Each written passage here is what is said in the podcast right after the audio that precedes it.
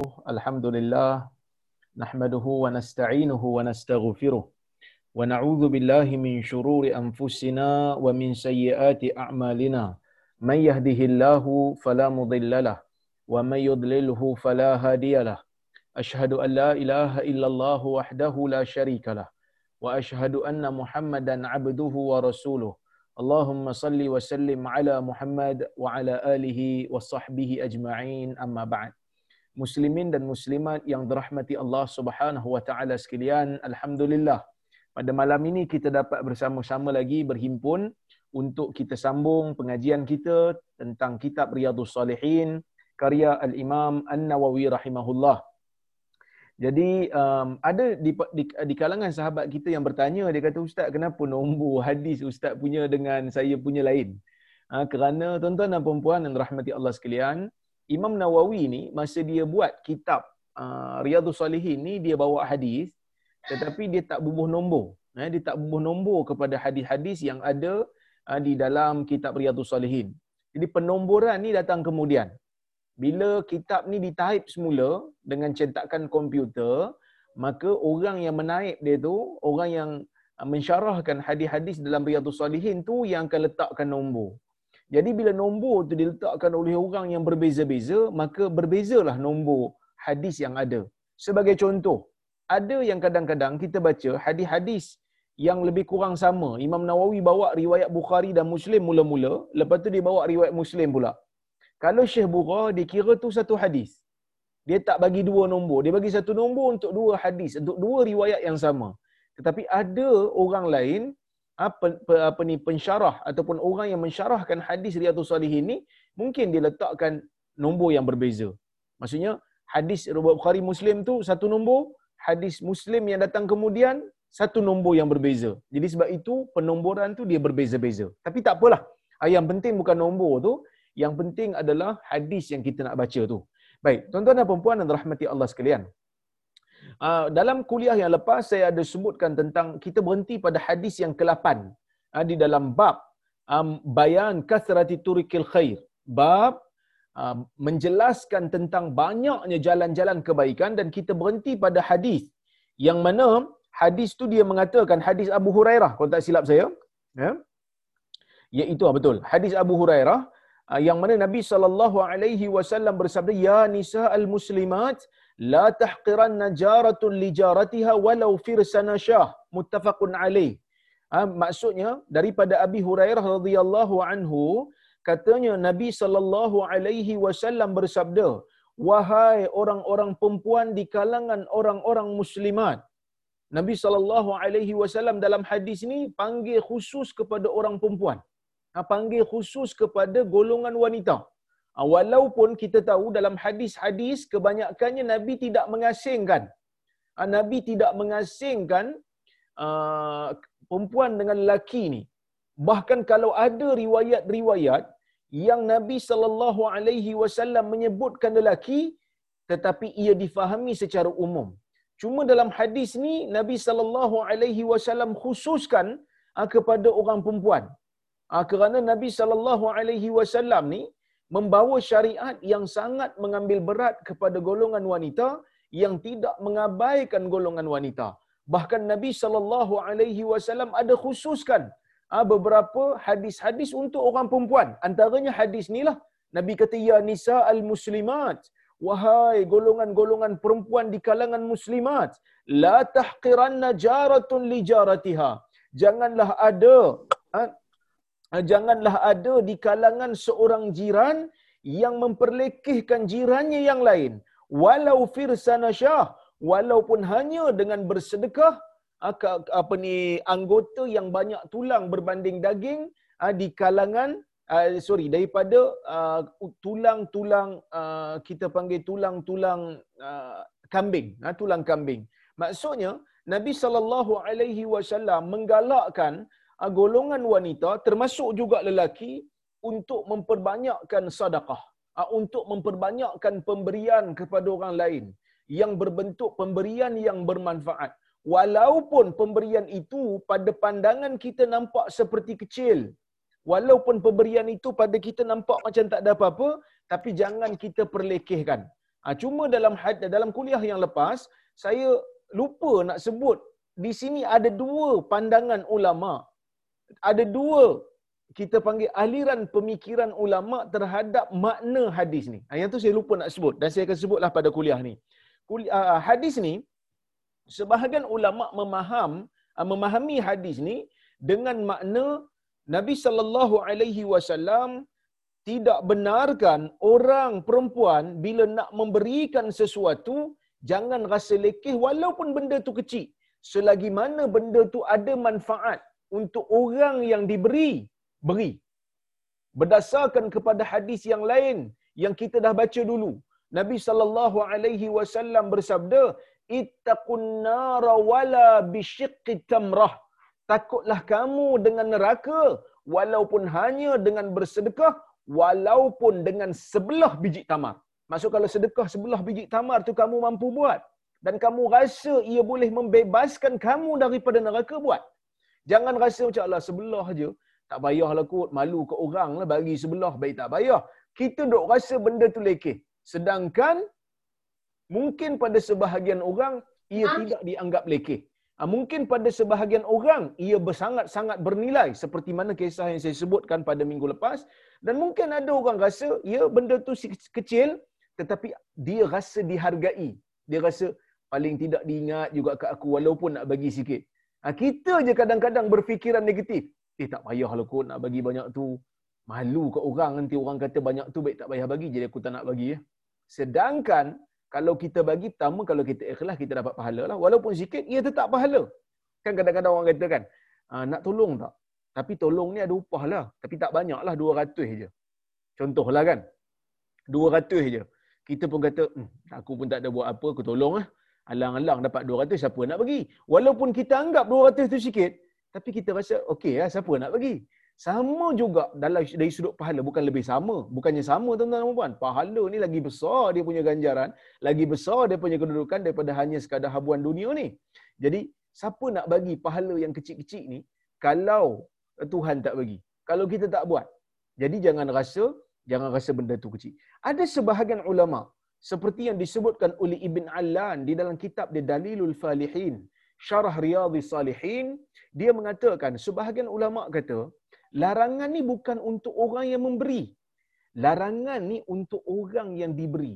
Maksudnya orang bila diberikan sesuatu, ah, bila diberikan sesuatu dengan dengan dengan harta yang dia rasa macam kecil, yang dia rasa macam sikit, yang dia rasa macam tak berapa nak besarlah apa ni sumbangan ni, jangan pula kita pergi memperlekehkannya. Sebaliknya kita menerimanya dan menganggap ia adalah satu pemberian yang memberikan manfaat kepada pemberinya di, di negeri akhirat.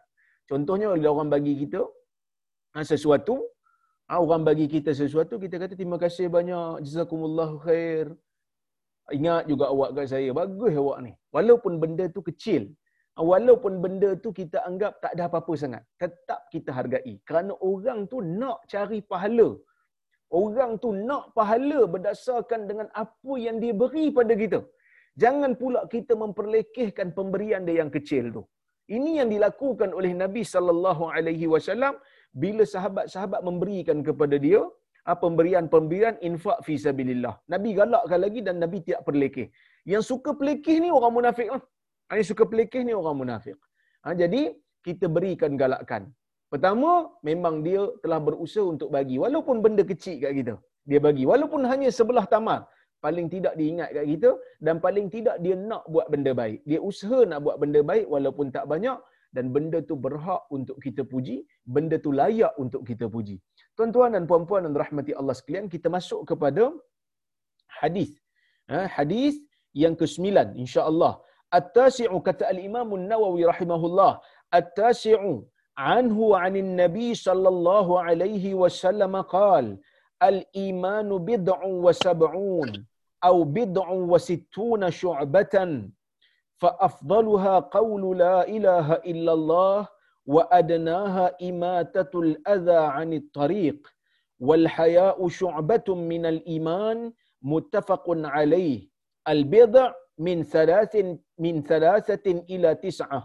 Bi kasril ba wa qad tuftah wa syu'batu al qit'ah yang bermaksud hadis yang ke-9 di dalam bab ni ataupun hadis yang ke-125 di dalam kitab ini keseluruhannya daripada Abu Hurairah radhiyallahu anhu daripada Nabi sallallahu alaihi wasallam sabda Nabi al imanu bid'un wa sab'un au bid'un wa sittuna syu'bah.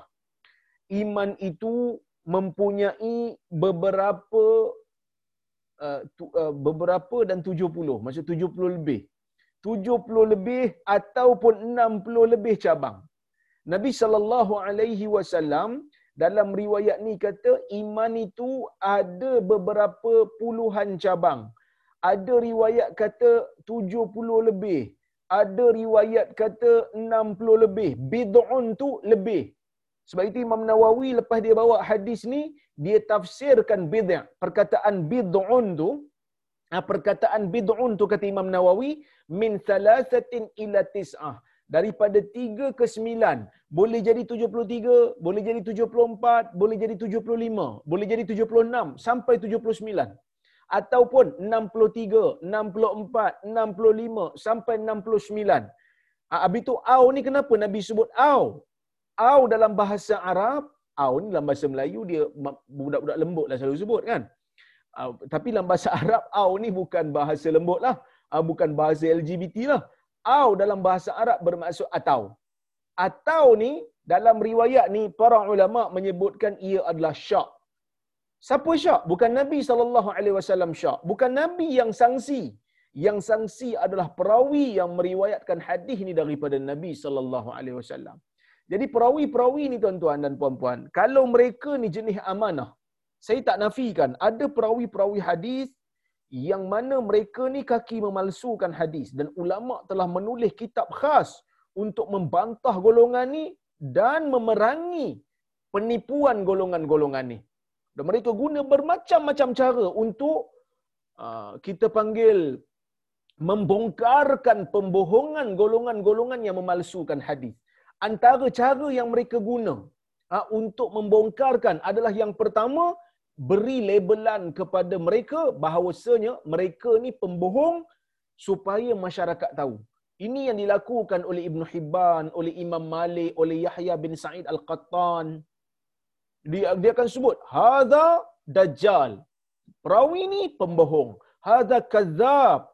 Ha, sebab itu Sufyan As-Sawri kata, bila dijumpa dengan pemalsu hadis yang berada di Iraq, dia kata, Hada Kazab Wallah.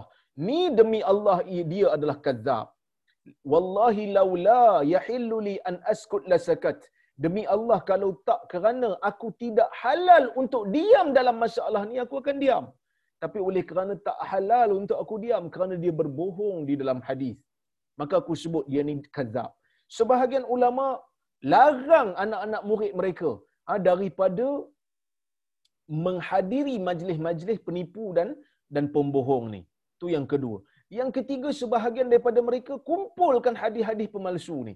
Ada satu kisah, Imam Ahmad bersama dengan Yahya bin Ma'in.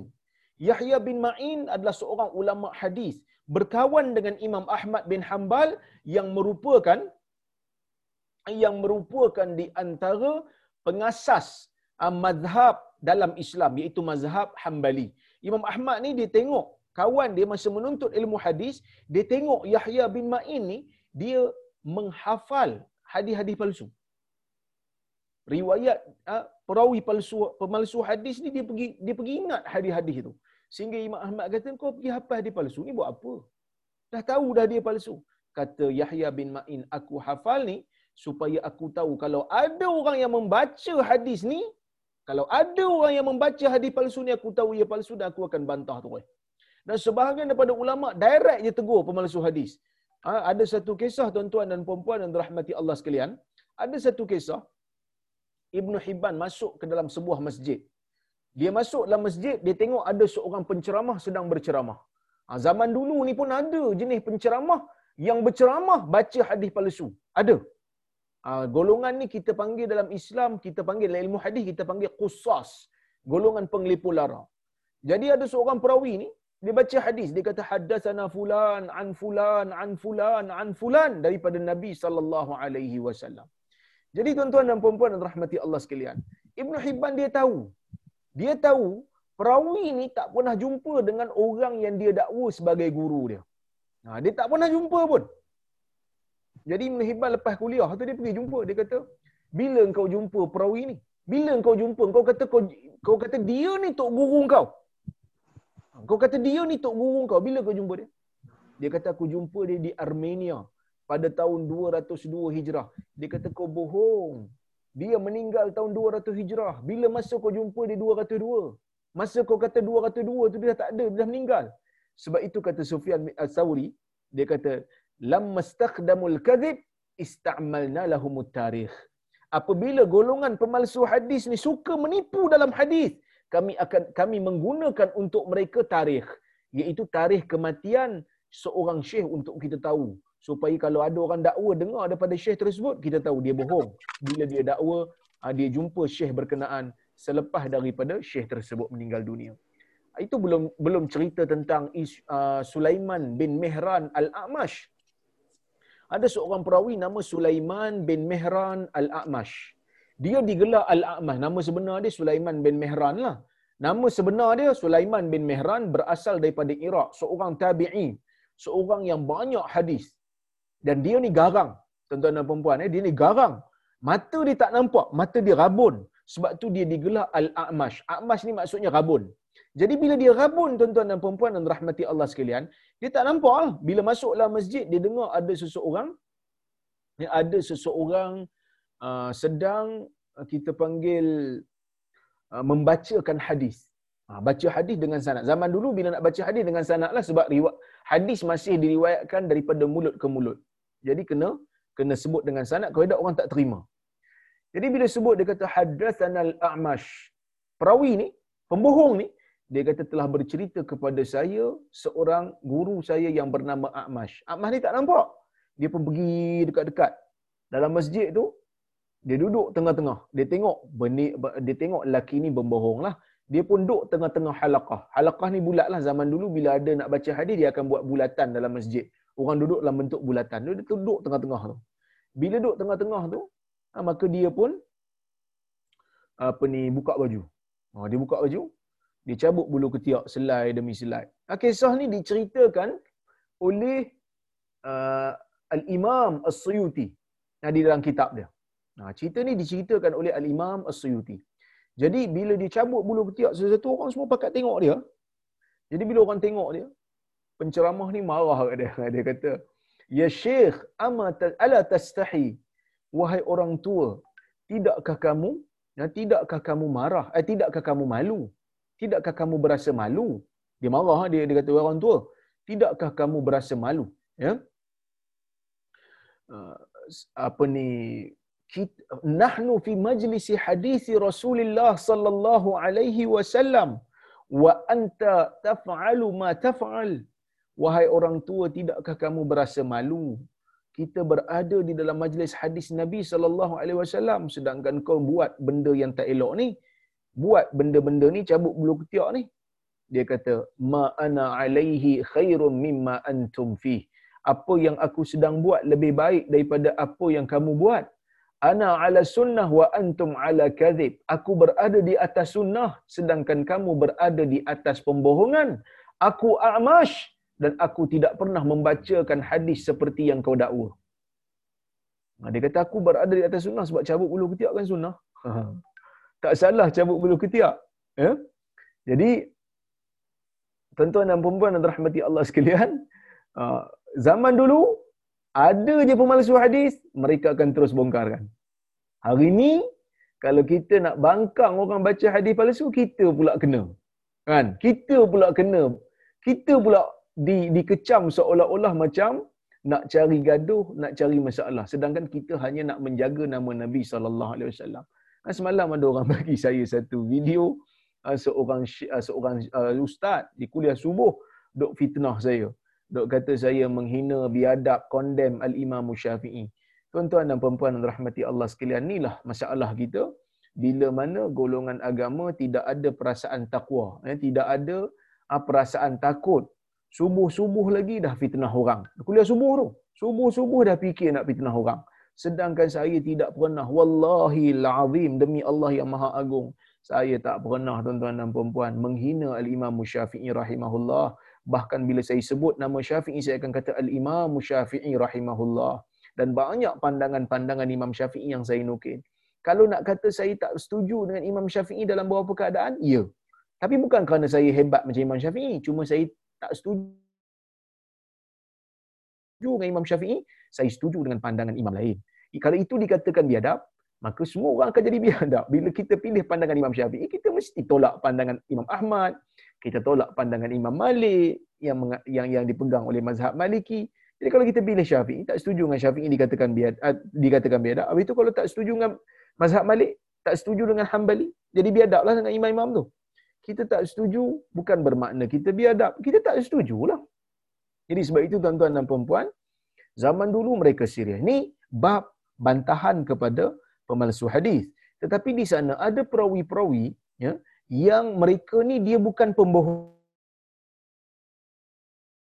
tetapi ingatan mereka lemah. Jadi bila ingatan lemah hadis jadi dhaif. Mereka tersilap dalam nukilan tak ingat. Tapi ada di kalangan perawi hadis ni yang mereka ni ingatan kuat. Yang mereka ni ingatan kuat. Maka uh, riwayat mereka ni riwayat uh, yang kita panggil sebagai riwayat sahih ataupun hasan lah. Okey. Kalau riwayat kuat ada seorang perawi riwayat kuat. Sorry ingatan kuat. Eh, ingatan dia kuat. Tetapi tak bermakna dalam setiap keadaan ingatan dia tak pernah silap sebab dia manusia. Ha, sebab itu kata Ibnu Ma'in man zalladhi yaslamu minal khata' wan nisyan. Siapakah dalam dunia ni yang tak pernah silap dan dan lupa? Mesti lupa walaupun ingatan kuat macam mana pun pasti lupa Nabi sallallahu alaihi wasallam yang maksum pun ada keadaan ada ketika Nabi lupa dalam bab salat ha, waktu salat Nabi SAW lupa dua rakaat Nabi terbagi salam, lupa. Maka lupa dan silap ni tak ada siapa pun boleh terlepas. Ha, tak ada siapa boleh terlepas. Jadi perawi-perawi yang ingatan kuat ni pun kadang-kadang terlupa, kadang-kadang silap. Maka sebab itu perkataan au ni datang. Bila ada seorang perawi, dia riwayat, dia tak ingat tok guru dia sebut apa. Dia tak ingat. Dia kata, tok guru aku sebut berapa eh? 60 ke 70 antara dua ni. Dia pasti antara dua tapi dia tak pasti mana satu. Maka sebab tu dia letak perkataan au atau untuk bagi tahu kat kita yang Nabi sebut ni salah satu ni, bukan yang lain, salah satu daripada dua ni. Cuma aku tak ingat yang mana satu. Ini amanah ilmu.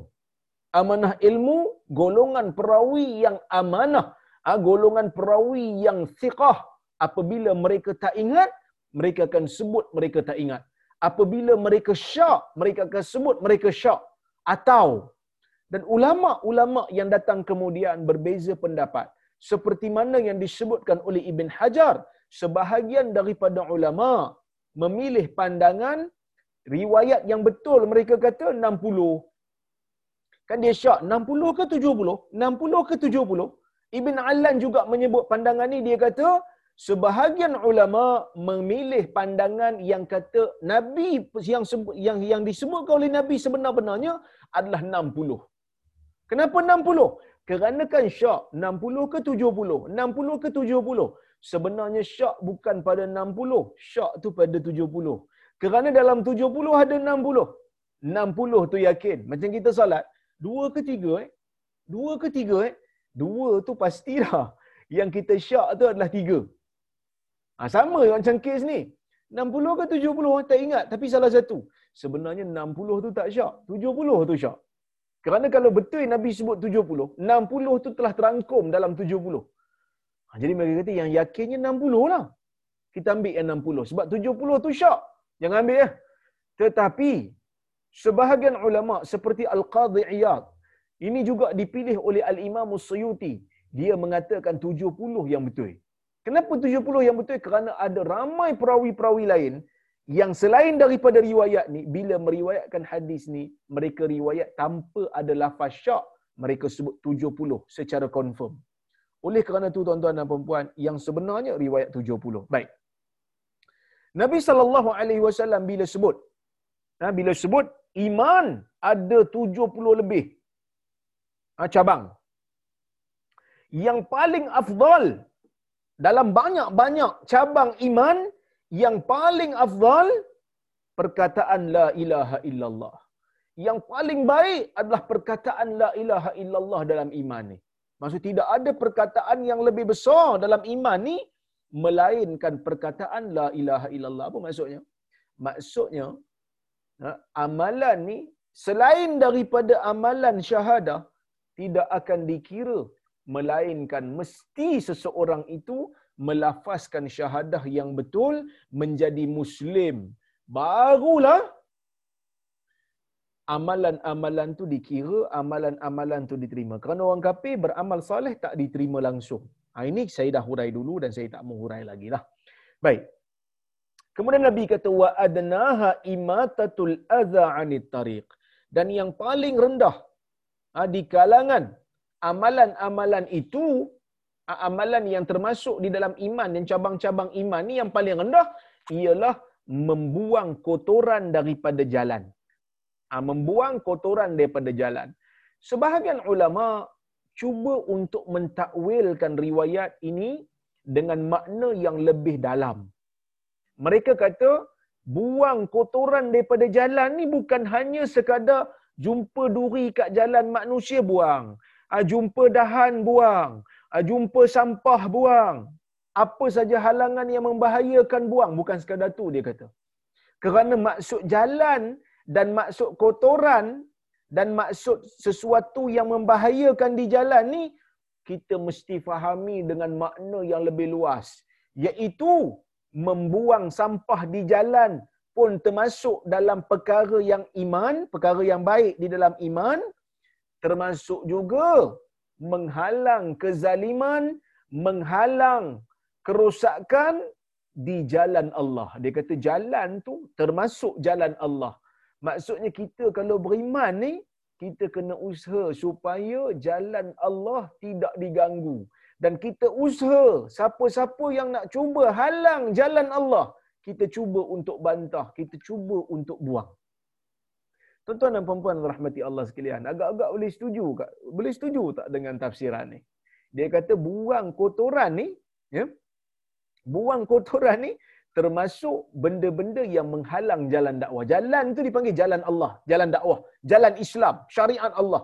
Siapa yang halang, siapa yang cuba untuk buang kekotoran di syariat Allah, memburukkan nama agama, memburukkan nama Nabi, kita halang, kita bantah. Termasuk dia kata. Nampak macam tafsiran tu cantik lah juga kan sebab dia makna luas. Tetapi tafsiran ini tidak begitu uh, tidak begitu tepat lah bagi saya. Ha, tidak begitu tepat. Walaupun tafsiran ni benar tetapi tafsiran ni tak kena pada konteks hadis ni. Kenapa tak kena? Saya sebut. Pertama tuan-tuan dan puan-puan, Nabi kata afdal cabang agama yang afdal apa dia? la ilaha illallah. Kemudian Nabi kata yang paling rendah sekali, iman yang paling rendah, ialah membuang kotoran di jalan. Jadi, tuan-tuan dan puan yang dirahmati Allah sekalian. Kalau tafsiran yang tadi tu betul, iaitu jalan tu jalan Allah, buang kotoran tu bermaksud jihad, melawan orang yang nak lenyapkan agama Allah, tu bukan paling rendah itu bukan amalan yang paling rendah, itu amalan yang sangat besar. Kalau itu dikatakan amalan yang paling rendah, macam mana perbuatan membuang kotoran di jalan yang betul? Bukan jalan Allah lah, jalan betul, jalan raya, jalan tar ni. Ada kotoran, ada dahan, ada duri, ada sampah, ada apa yang boleh membahayakan orang. Kita cuba untuk buang. Takkan itu tak dikira sebagai amal soleh? Amal soleh. Jadi, majoriti ulama mentafsirkan hadis ini dengan makna yang zahir iaitu jalan tu memang jalan orang lalu bukan jalan Allah bukan syariat Allah kerana konteks hadis ni bila Nabi sebut benda tu adalah amal soleh yang paling rendah tak sesuai untuk kita maknakan dengan makna berjihad menegakkan ataupun meninggikan syariat Allah dan membersihkan syariat Allah dan agama Allah daripada kotoran dan kezaliman yang cuba dilekatkan pada agama. Yang ni di antara amalan-amalan yang besar bukan amalan yang yang kecil. Baik, kemudian Nabi sallallahu alaihi wasallam kata, "Wal haya'u syu'batun minal iman." Dan malu itu sebahagian daripada iman. Malu itu sebahagian daripada iman. Malu ni apa dia? Ibn Hajar mengatakan malu ni ah, satu khuluk, satu sifat, gharizah, ah, satu perasaan. Yang mana yaj'alu sahibahu yang menjadikan pemiliknya, pemilik perasaan itu meninggalkan sesuatu. Yatrukul amal awal aqwal yatrukul amal awal qaul min ajli al khawf min al law kerana takutkan dirinya dicela. Ha tu malu malu ni apa dia satu perasaan yang menyebabkan kita meninggalkan perbuatan atau perkataan disebabkan kita takut diri kita akan dicela tu malu ke? Ke tak betul? Ini Arab ni tuan-tuan. Kalau kita baca kitab-kitab Arab ni, menariknya ulama-ulama silam ni, apabila mereka ah, cuba, ah, apabila mereka berbicara tentang sesuatu, mereka akan memberikan definisi kepada perkataan tu. Ini bagusnya. Kan? Bila kita kata malu, kita orang Melayu tahulah malu. Tapi orang kata apa definisi malu? Kadang-kadang kita pun kata, malu apa definisi ya? dan orang Arab boleh meletakkan ulama-ulama Islam ni dia boleh letakkan definisi yang jamek dan manik very precise definition of uh, certain term sangat-sangat precise sangat-sangat tepat dan ringkas definisi bagi sesebuah istilah malu apa dia mereka kata malu ni satu perasaan yang menjadikan seseorang itu meninggalkan sesuatu perkataan ataupun amalan disebabkan diri dia takut dicela. Sama ada dicela oleh orang ataupun dicela dalam syarak. Dan malu ni ada dua kategori. Satu malu tabiat, malu tabiat. Contohnya kita secara fitrahnya ada perasaan malu. Sebab itu manusia majoritinya berpakaian. Manusia ni majoriti, bukan kata majoriti lah. Boleh kata semua lah kan. Kecuali orang yang tak betul je lah. Berpakaian. Tutup kemaluan. Kerana benda tu memang memalukan. Tak ada siapa ajar pun bila dah besar dia akan tahu benda tu. Tidak ada tamadun pun ada tu akan tahu benda tu. Sebab tu orang asli macam mana pun dia akan tutup benda tu. Dia akan tutup kemaluan dia kerana perasaan malu. Dan malu tabiat ni boleh kata dikongsi oleh semua semua ada. Boleh kata majoriti manusia adalah dalam dunia ni.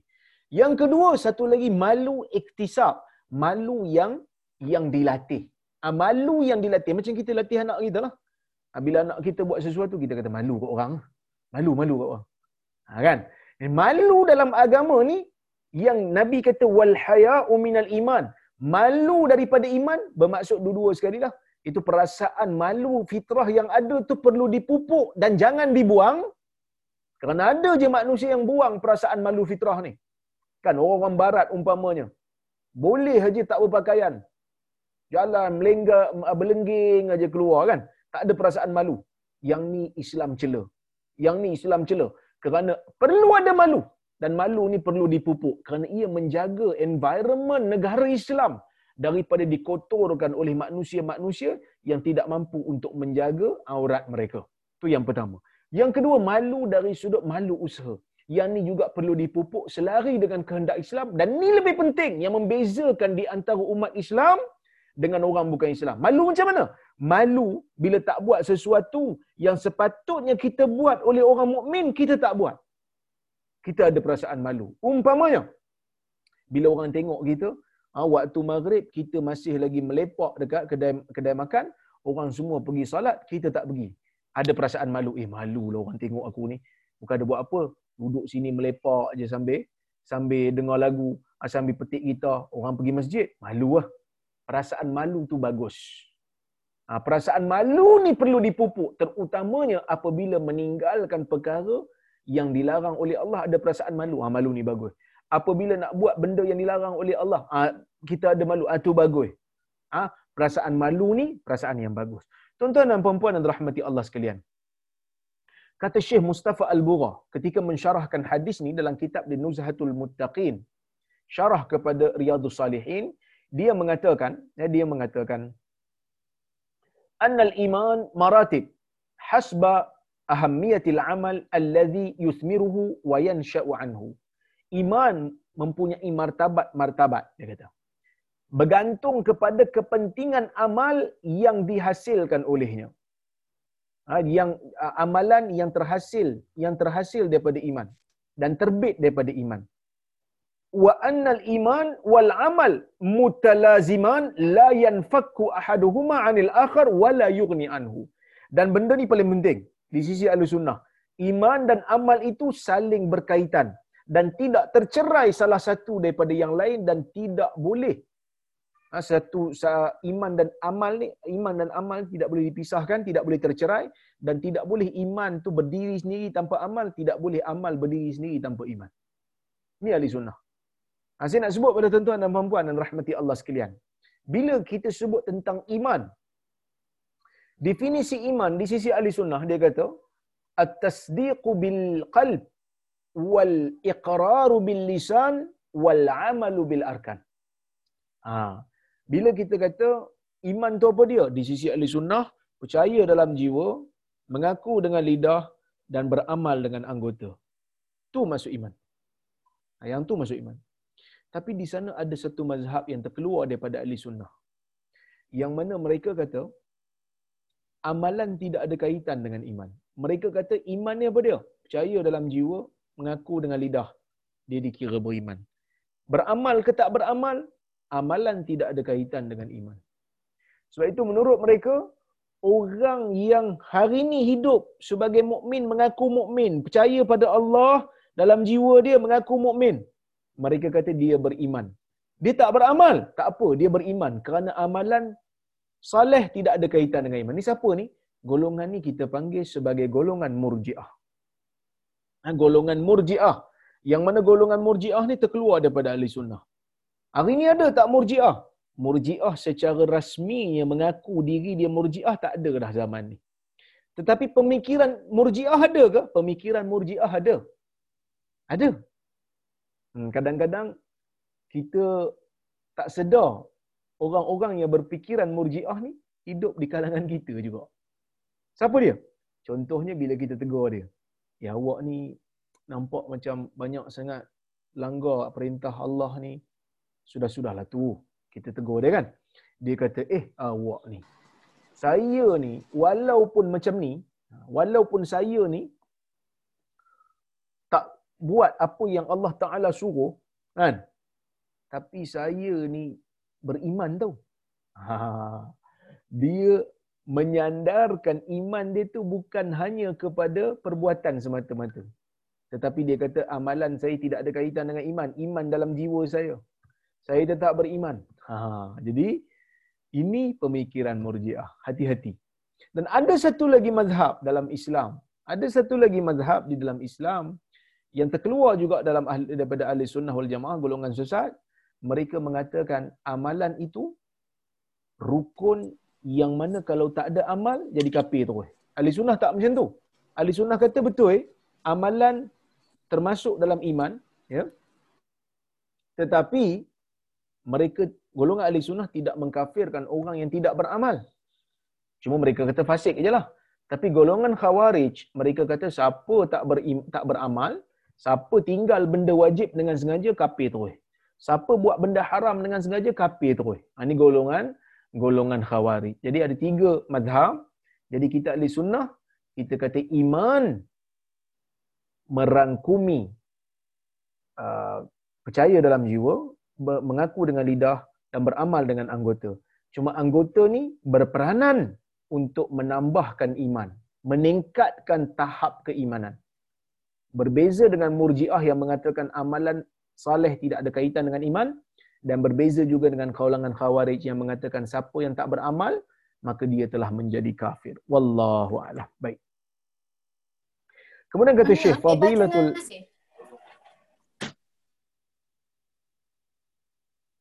Kemudian uh, kata Syekh, fadilatul haya wal hasu ala takhalluqi bihi li'annahu yahjizu sahibahu an kulli ma'siyatin wa yahmiluhu ala imtisali kulli ta'ah. Dan hadis ni menyebutkan tentang kelebihan bersifat dengan sifat malu dan galakkan untuk kita berakhlak dengan sifat malu kerana ia boleh menghalang pemilik sifat tersebut daripada segala maksiat dan membawanya untuk taat kepada setiap ketaatan ataupun membawanya kepada setiap ketaatan kepada Allah. Dan kata Syekh lagi, haya'u muslim dalilun ala sidqi imani. Malunya seorang muslim merupakan petanda terhadap benarnya iman dia. Kerana bila kita malu menunjukkan kita memang percaya Allah Taala melihat kita setiap masa dan kita percaya bahawasanya benda yang Allah Taala suruh tu memang perlu untuk dibuat dan benda yang Allah Taala larang tu memang tak wajar untuk dibuat. Maka sebab tu ada perasaan malu bila kita langgar. Kalau orang yang tak ada iman, kalau orang yang tak ada iman dia buat apa nak malu? Sebab dia tak percaya dengan hukum Allah. Dia tak rasa benda tu Allah larang, dia tak rasa benda tu salah. Apa buat? Apa salah? Apa nak malunya? Benda ni aku buat. Orang lain tak buat, tak apa. Kerana dia tak anggap benda tu sebagai syariat atas kepala dia.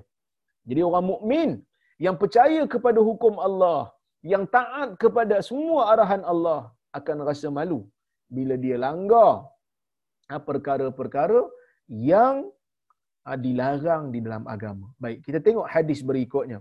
Al-ashiru anhu anna anna Rasulullah sallallahu alaihi wasallam qala بينما رجل يمشي بطريق اشتد عليه العطش فوجد بئرا فنزل فيها فشرب ثم خرج فإذا كلب يلهث يأكل الثرى من العطش. فقال الرجل لقد بلغ هذا الكلب من العطش مثل الذي كان قد بلغ مني. فنزل البئر فملأ خفه ماء ثم أمسكه بفيه حتى رقي. فسق, فسق الكلب فشكر الله له فغفر له. فقالوا يا رسول الله إن لنا في البهائم أجرا. فقال في كل كبد رتب في كل كبد رتبة أجر متفق عليه. وفي رواية للبخاري فشكر الله له فغفر له فأدخله الجنة. وفي رواية لهما بينما كلب يطيف بركية قد يقتله العطش إذ رأته بغي من, من بغايا بني إسرائيل فنزعت منقها فاستقت له به فسقته فغفر لها به. الموق الغف ويطيف يدور حوله ركية وهي البئر. Baik, hadis ni hadis riwayat Bukhari dan Muslim.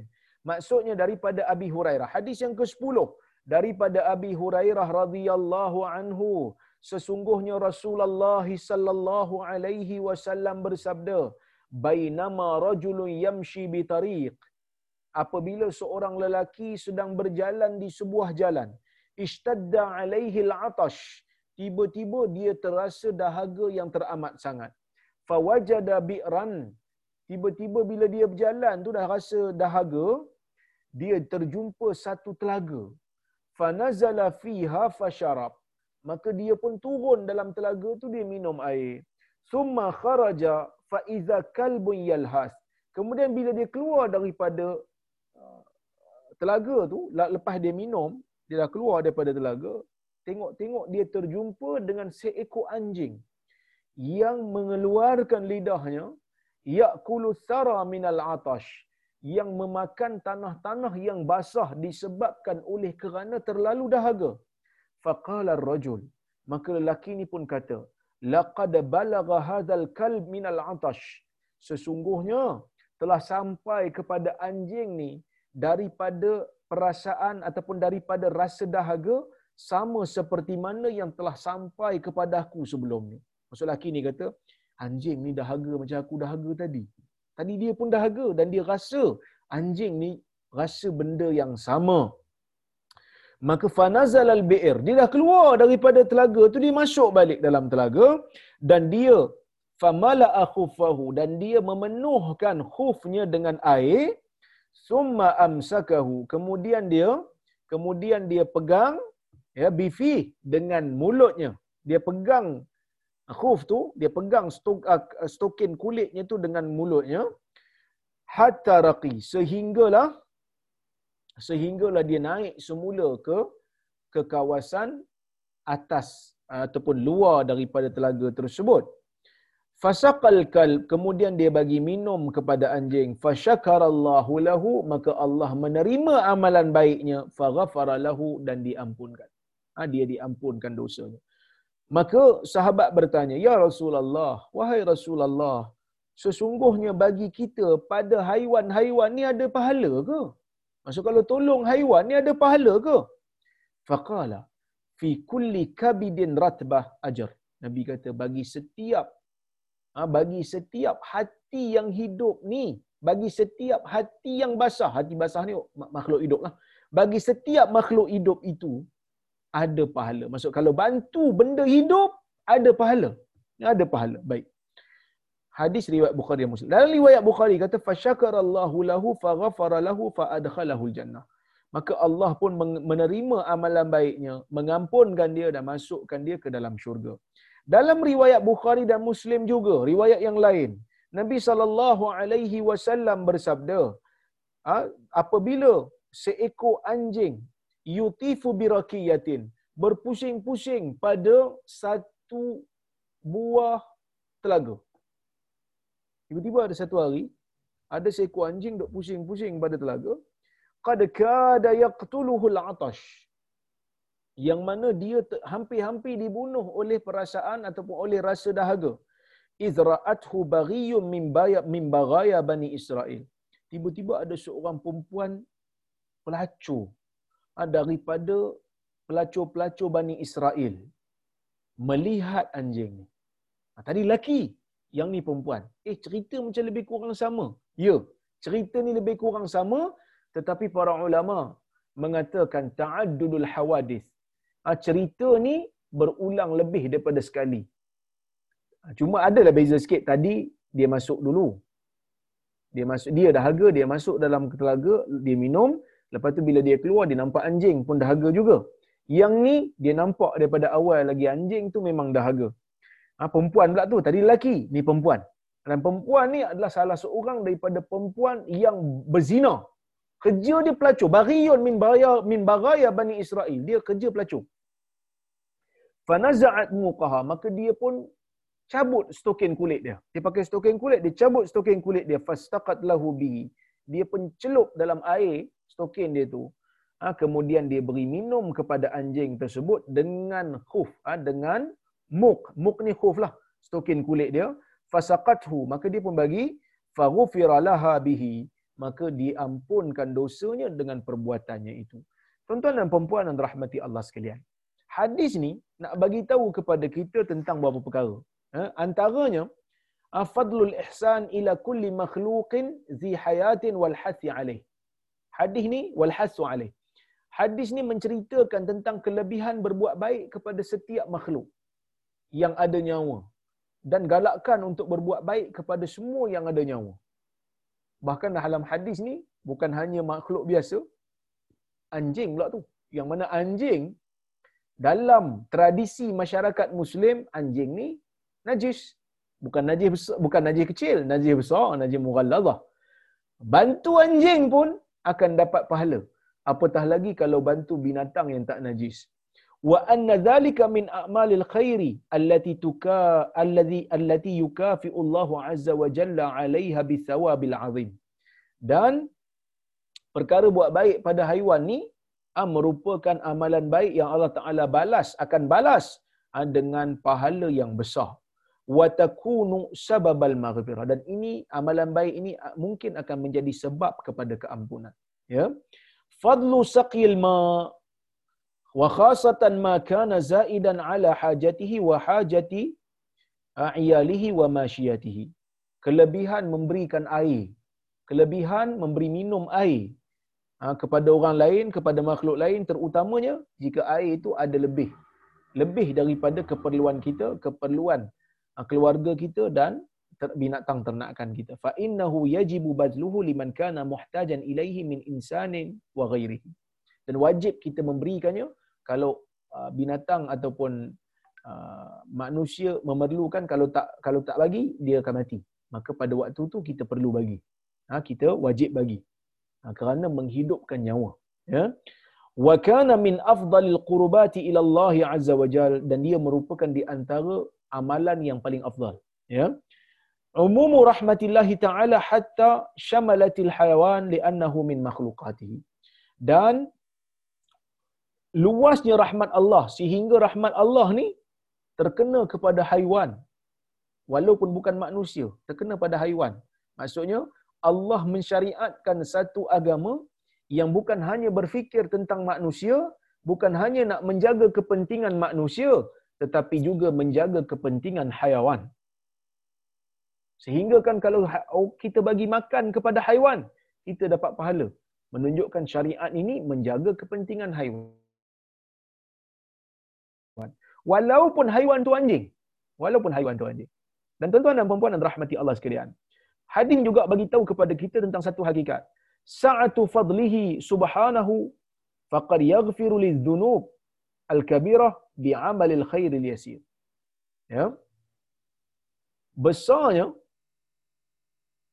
luasnya kurniaan Allah Subhanahu wa taala yang mana ha, dia um, akan mengamp- dia mungkin mengampunkan dosa-dosa besar ha, dengan amalan yang kecil. Ha, cuma saya nak bagi tahu jugalah bila kita baca hadis ni kita kena faham konteks. Ha, faham konteks hadis ni sangat penting. Ha, faham konteks hadis ni sangat-sangat penting ha, kerana hadis ni bukan bermaksud galakkan untuk umat Islam menjadi pelacur ramai-ramai lepas tu bagi anjing minum. Itu bukan galakkan daripada hadis ni. Sebaliknya galakkan hadis ni adalah untuk kita berbuat baik walaupun sekecil-kecil perkara. Walaupun siapa kita sebelum ni. Kerana hadis ni nak bagi tahu tentang luasnya rahmat Allah dan hadis ni nak bagi tahu kepada kita tentang bagaimana Allah Subhanahu Wa Taala boleh menerima amalan baik walaupun datang daripada orang yang terlibat dengan dosa besar. Nak bagi tahu kepada kita tentang kepentingan untuk tidak putus harap kepada rahmat Allah Subhanahu Wa Taala. Ha itu sebenarnya. Ha, itu sebenarnya uh, konteks hadis ni. Itu sebenarnya tujuan hadis ni disebut. Bukan hadis ni menyebutkan cerita ni nak suruh kita buat dosa besar, Lepas tu cari anjing, bagi anjing minum. Ha, maka kita pun kata diri kita ah, kepada orang lain, aku tak ada masalah. Aku dah ikut dah hadis ni. Aku dah amal dah hadis ni. Amal hadis satu hal. Memahami konteks hadis satu hal yang berbeza. So bila kita faham tujuan Nabi cerita ni, barulah kita tak tersalah faham. Ha, salah faham hadis ni bahaya. Kalau orang tinggalkan hadis senang untuk kita kenal pasti. Tapi salah faham hadis akan menyebabkan orang keliru. Nak kata salah, dia pakai hadis. Tapi kita bagi tahu kat dia, pakai hadis semata-mata tak semestinya betul. Hadis sahih tidak menjaminkan pemahaman yang betul. Kerana di sana ada juga golongan yang Nabi sallallahu alaihi wasallam kecam walaupun mereka membaca al-Quran. Nabi kata yaqra'un al-Quran wala yujawizuna taraqiyahum. Mereka membaca Quran tetapi Quran yang dibaca tidak lepas kepada melainkan hanya di kerongkong mereka tak sampai ke otak dan jiwa mereka. Baca sampai sini je. Iaitu golongan khawarij yang mana mereka kuat beramal tetapi dalam masa yang sama pemahaman mereka ha, terhadap agama itu sangat cetek sehingga mereka membunuh orang-orang Islam dengan hujah mereka telah menjadi kafir kononnya. Ya? Jadi tuan-tuan dan puan-puan, itu di antara pengajaran daripada hadis ni lah. Cuma mungkin ada yang bertanya, nah, mungkin ada juga yang bertanya, macam mana Allah boleh ampunkan orang-orang yang berdosa besar dengan amalan yang sekecil? Kita kata beginilah, luasnya rahmat Allah. Itu ha, pertamalah. Luasnya rahmat Allah, Allah boleh ampun siapa saja yang dia nak dengan amalan yang kecil. Tapi kalau kita tengok dalam hadis ni tuan-tuan, apa yang dia buat ni sebenarnya bukanlah kecil mana. Kerana dia telah minum daripada telaga tu. Laki ni dia dah minum daripada telaga tu.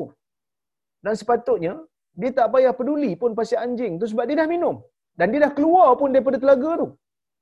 Tapi bila dia nampak anjing tu dahaga, dia risikokan diri dia untuk turun semula.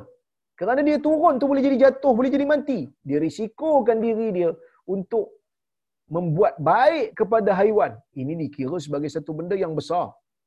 Kerana telaga tengah-tengah padang pasir ni bukan macam telaga kita lah. ha, dia sangat dalam, mungkin sangat bahaya, mungkin ada ular, mungkin dia sanggup bahayakan diri dia. Yang pertama dia turun tu kerana kepentingan peribadi dia. Sebab dia dahaga sangat. Yang kedua dia turun memang semata-mata untuk anjing setelah dia naik sebelum pada tu sedangkan dia dah keluar sebelum pada tu. Dan dia isi pula air tu dalam khuf dia, diisi pula air tu dalam stoking kulit dia. Yang mana stoking kulit ni akan rosak biasanya bila diisi air. Tapi dia sanggup kerana dia sangat kesian kepada anjing tersebut. Ini juga pengorbanan yang besar. Kerana dia sanggup merosakkan uh, uh, stokin kulit dia semata-mata untuk membantu anjing tu minum. Dan dia tak ada kepentingan pun. Dan yang ketiga tuan-tuan dan puan-puan rahmati Allah sekalian, dia sanggup pula gigit stokin kulit dia tu dengan mulut dia. Kerana nak bagi anjing tu minum. Yang mana kita ni, cuba tanya diri kita, bila last kita gigit stokin kita yang dah pakai? Stokin yang dah basuh pun kadang-kadang kita tak pernah terasa nak gigit. Apatah lagi stokin yang dah dipakai. Kan? Usah kata stokin orang. Stokin diri sendiri pun kita tak sanggup nak gigit. Tapi dia gigit dengan tangan, eh, dia gigit dengan mulutnya ha, untuk bawa naik ke atas supaya anjing tu boleh minum. Ha, sama juga macam perempuan ni, dia turun dalam telaga membahayakan diri dia. Jadi amalan yang dia buat ni, amalan yang besar, ya, amalan yang besar uh, di sisi Allah. Jadi dia diampunkan. Tapi dengan syaratlah, dia lepas daripada dia bagi minum tu, dia tinggallah perbuatan zina dia tu. Allah Ta'ala ampun dia. Dan dia beramal dengan amalan soleh lepas pada tu. Dan hadis ini juga memberi tahu kepada kita, mengisyaratkan kepada kita tentang kepentingan ikhlas dalam beramal dan ikhlas itulah yang memberi kesan besar kepada amalan. Sebab laki ni tak ada siapa nampak dia pun waktu dia bagi anjing tu minum. Dia bagi tu bukan kerana dia malu kat orang lain, ah, bukan kerana dia dia nak tunjuk kat orang dia baik, tak ada siapa kat situ. Tapi dia kesian kerana dia rasa macam mana anjing tu rasa. Dia dah rasa macam mana anjing tu rasa dahaga, maka dia kesian dia jadi bagi anjing minum. Ya, baik. Kemudian tuan-tuan dan puan-puan yang dirahmati Allah sekalian, hadis ni juga bagi tahu kepada kita tentang pentingnya di dalam dakwah ini kita membawa konsep bercerita. Nabi SAW ada waktu ajar direct, ada waktu Nabi bertanya soalan dan ada waktu Nabi bercerita. Kerana cerita ni pun kadang-kadang memberi kesan yang besar ah, dalam kehidupan insan, ah, dalam menjalani hidup dia sebagai seorang Muslim. Ah, kerana kadang-kadang cerita ni beri orang kata apa rasa lega, beri rasa seronok. Dalam bukan cerita biasa-biasa, cerita yang ada yang ada pengajaran. Allahu subhanahu wa ta'ala alamu bisawab.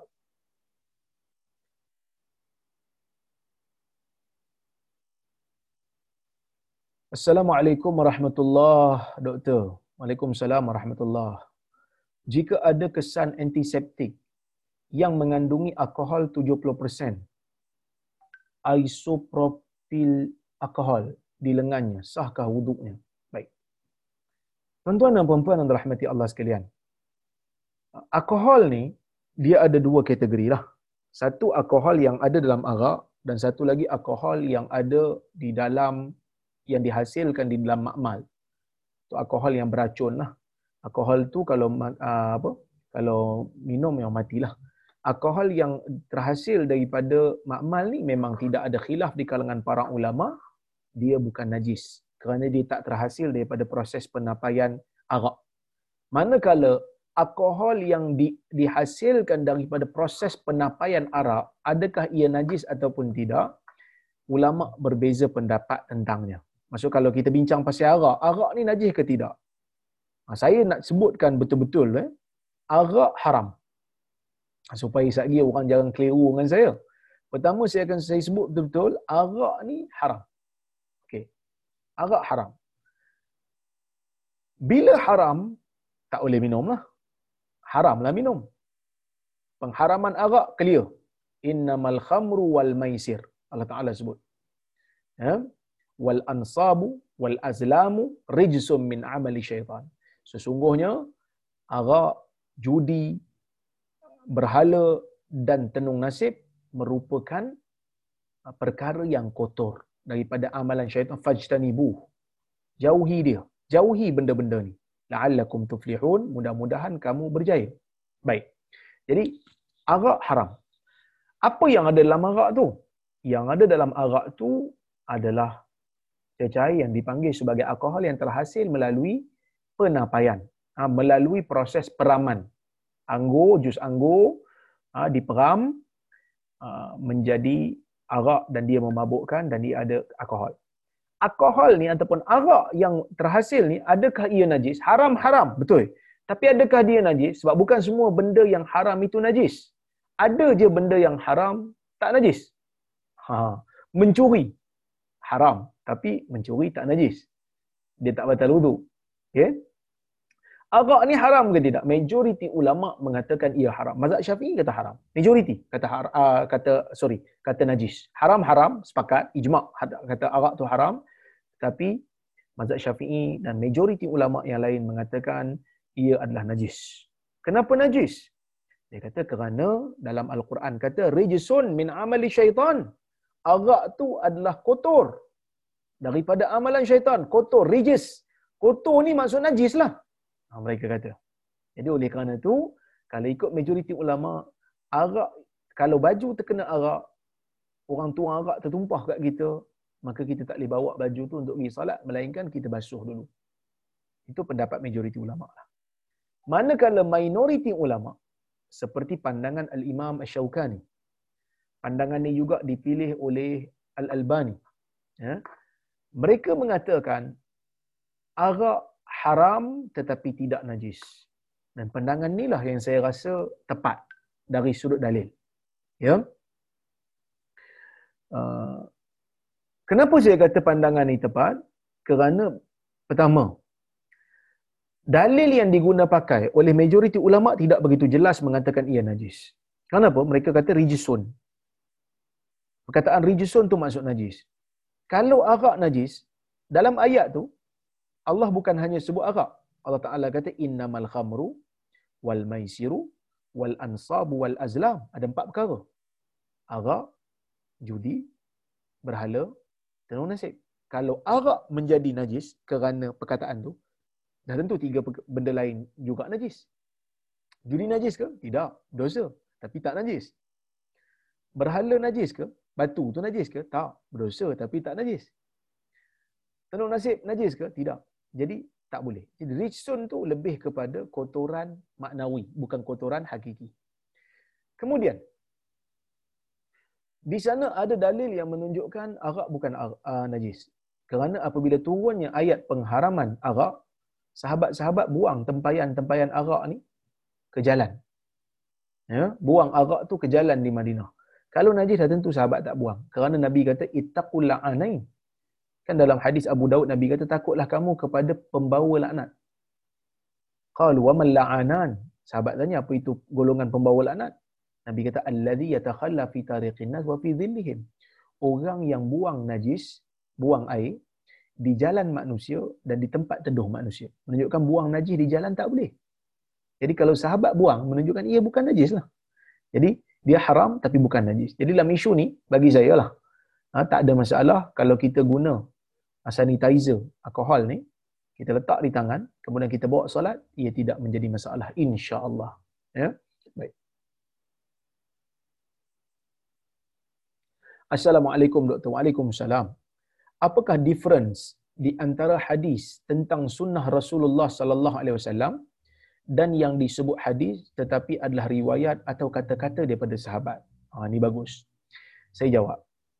Yang pertama, bila disebut hadis hadis ni ada hadis marfu ada hadis mauquf ada hadis maqtu ada hadis qudsi hadis qudsi hadis yang disandarkan pada Allah hadis marfu hadis yang disandarkan kepada nabi hadis mauquf ia adalah kata-kata sahabat hadis maqtu ia adalah kata-kata tabi'in bila kita sebut begitu mana yang dipakai menjadi hujah hanya hadis qudsi dan hadis marfu Manakala kata-kata sahabat dan kata-kata tabi'i, ia tidak menjadi hujah. Kata-kata sahabat ni dia tak hujah. Tak boleh dijadikan sandaran hukum. Kecuali kalau sahabat tu sebut benda yang akal tak boleh fikir. Bila sahabat cerita pasal syurga dan neraka. Ha, itu jadi hujah. Kerana mana mungkin sahabat ni bawa benda ni melainkan mesti diambil pada Nabi. Maksudnya diambil pada Nabi juga. Walaupun dia tak sandarkan pada Nabi. Ya, manakala sunnah, kebiasaan bila sebut sunnah, ia memang sabit daripada Nabi sallallahu alaihi wasallam. Maksudnya hadis marfu' itulah sunnah. Cuma sunnah ni biasanya orang tak panggil melainkan hadis tersebut sahih ataupun hasan, baru sunnah. Jarang orang kata sunnah ni daif. Tak ada. Sunnah ni pasti telah sabit daripada Nabi SAW. Manakala hadis dia lebih luas pada tu. Ha, dia luas, lebih luas daripada sunnah. Sunnah ni yang sahih belaka. Yang sahih belaka. Manakala hadis ni dia luas.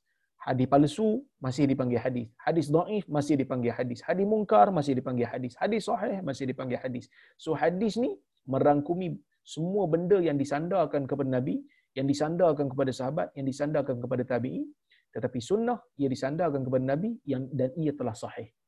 Ha, telah dipastikan sahih memang daripada Nabi sallallahu alaihi wasallam. Jadi saya rasa cukuplah sekadar tu untuk malam ini. Um, oh ni ada soalan lagi. Assalamualaikum. Waalaikumsalam. Kalau kita sewa bangunan ke bank CIMB atau Maybank, maknanya tak halal. Oh. Kita tahu tuan-tuan dan puan dan rahmati Allah sekalian ya. Um, bank ni, macam mana saya nak sebut eh? Tapi dah tanya ni saya sebut juga lah. Bank ni dia ada konvensional, dia ada Islamik. Okay. Kalau Islamik tu tak ada masalah. Ha, kalau yang Islamik tu tak ada masalah. Tapi yang konvensional ni, ya, yang konvensional ni dia ada masalah sikit, iaitu dari sudut pinjaman riba tu. Iaitu dia punya loan lah.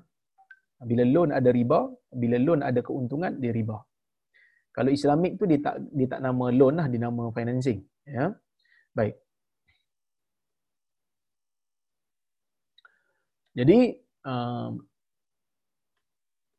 yang menjadi masalah kepada bank ni adalah benda tu lah, benda yang haram tu. Dan tapi tak semua benda yang ada dalam bank tu haram. Investment dia okey. Kan? Dia buat investment, okey. Jadi benda-benda yang ah, macam perkhidmatan dia, dia ambil charge, yang tu okey, tak ada masalah. Al-wakalah bil ujrah dipanggil.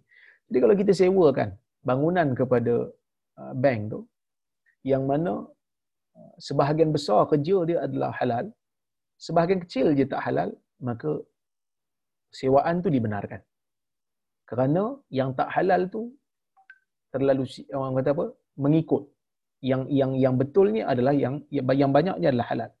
Cuma para ulama menggalakkan orang ni untuk bersedekah sedikit sebahagian daripada keuntungan sewaan tu untuk membersihkan harta dia. Tetapi kalau banyak amalan daripada benda tu yang haram, yang tu menunjukkan tidak dimaafkan, maka sewaan tu tidak tidak halal lah. Sebab saya bagi contoh. Dia ada kaedah. Ulama sebut at-tabi' tabi'. Yang mengikut ni dia tak memberi hukum. Dia ikut hukum asal. Saya bagi contoh. Um, saya bawa kereta. Kemudian saya jumpa kawan saya jalan kaki, saya tumpangkan dia balik ke rumah. Bila saya nak tumpangkan dia balik rumah, saya tengok dia bawa arak.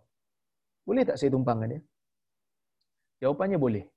Kerana saya bukan nak bawa arak. Saya nak tumpangkan dia balik. Dia yang bawa. Jadi dia bawa tu tabik. Dia bawa tu maksudnya bukan uh, bukan benda yang uh, prinsipal. Itu hanya sampingan. Berbeza dengan kalau memang saya nak bawa dia pergi beli arak. Memang tujuan saya tu saya nak beli, bawa dia pergi beli arak. Yang tu tak boleh. Yang tu bertolong dalam perkara yang yang haram. Tapi kalau saya nak bawa dia balik, dia yang bawa arak. Yang tu sampingan. Bukan tujuan asal saya bawa dia balik untuk arak tu. Boleh faham eh? Di antara prinsipal dan sampingan. Kalau sampingan tidak memberi kesan. Kalau prinsipal dia jadi haram. Baik. Assalamualaikum Ustaz. Waalaikumsalam. Saya pernah terdengar seorang ni dia pernah sebut, aku minum arak tapi tak sampai mabuk sebab aku faham arak ni benda yang memabukkan. Jadi aku minumlah tapi tak sampai mabuk. Adakah ni dikira sebagai menghalalkan yang haram? Baik. Nabi sallallahu alaihi wasallam menyebutkan di dalam hadis, kullu muskirin khamar wa kullu khamrin haram. Semua benda yang memabukkan itu adalah arak dan semua arak itu adalah haram. Dalam riwayat lain disebut ma askara kathiruhu faqaliluhu haram. Apakah sesuatu yang banyaknya memabukkan minum sikit pun haram. Demikian disebut di dalam hadis riwayat Muslim. Jadi apa yang dia buat itu ya adalah salah ha, dan boleh membahayakan akidah dia kerana dia menghalalkan ya, menghalalkan uh, yang haram. Wallahu alam. Jadi benda yang disebut tu salah kerana ia bercanggah dengan hadis Nabi sallallahu alaihi wasallam. Jadi tuan-tuan dan puan cukuplah sekadar itu untuk malam ini. InsyaAllah jika ada kesempatan yang lain kita berjumpa lagi. Saya mohon maaf kalau terkasar bahasa tersilap kata aku qauli hadza wa astaghfirullahal azim li wa lakum. Wassalamualaikum warahmatullahi wabarakatuh. Waalaikumsalam warahmatullahi wabarakatuh. Jazakallahu khairan Ustaz.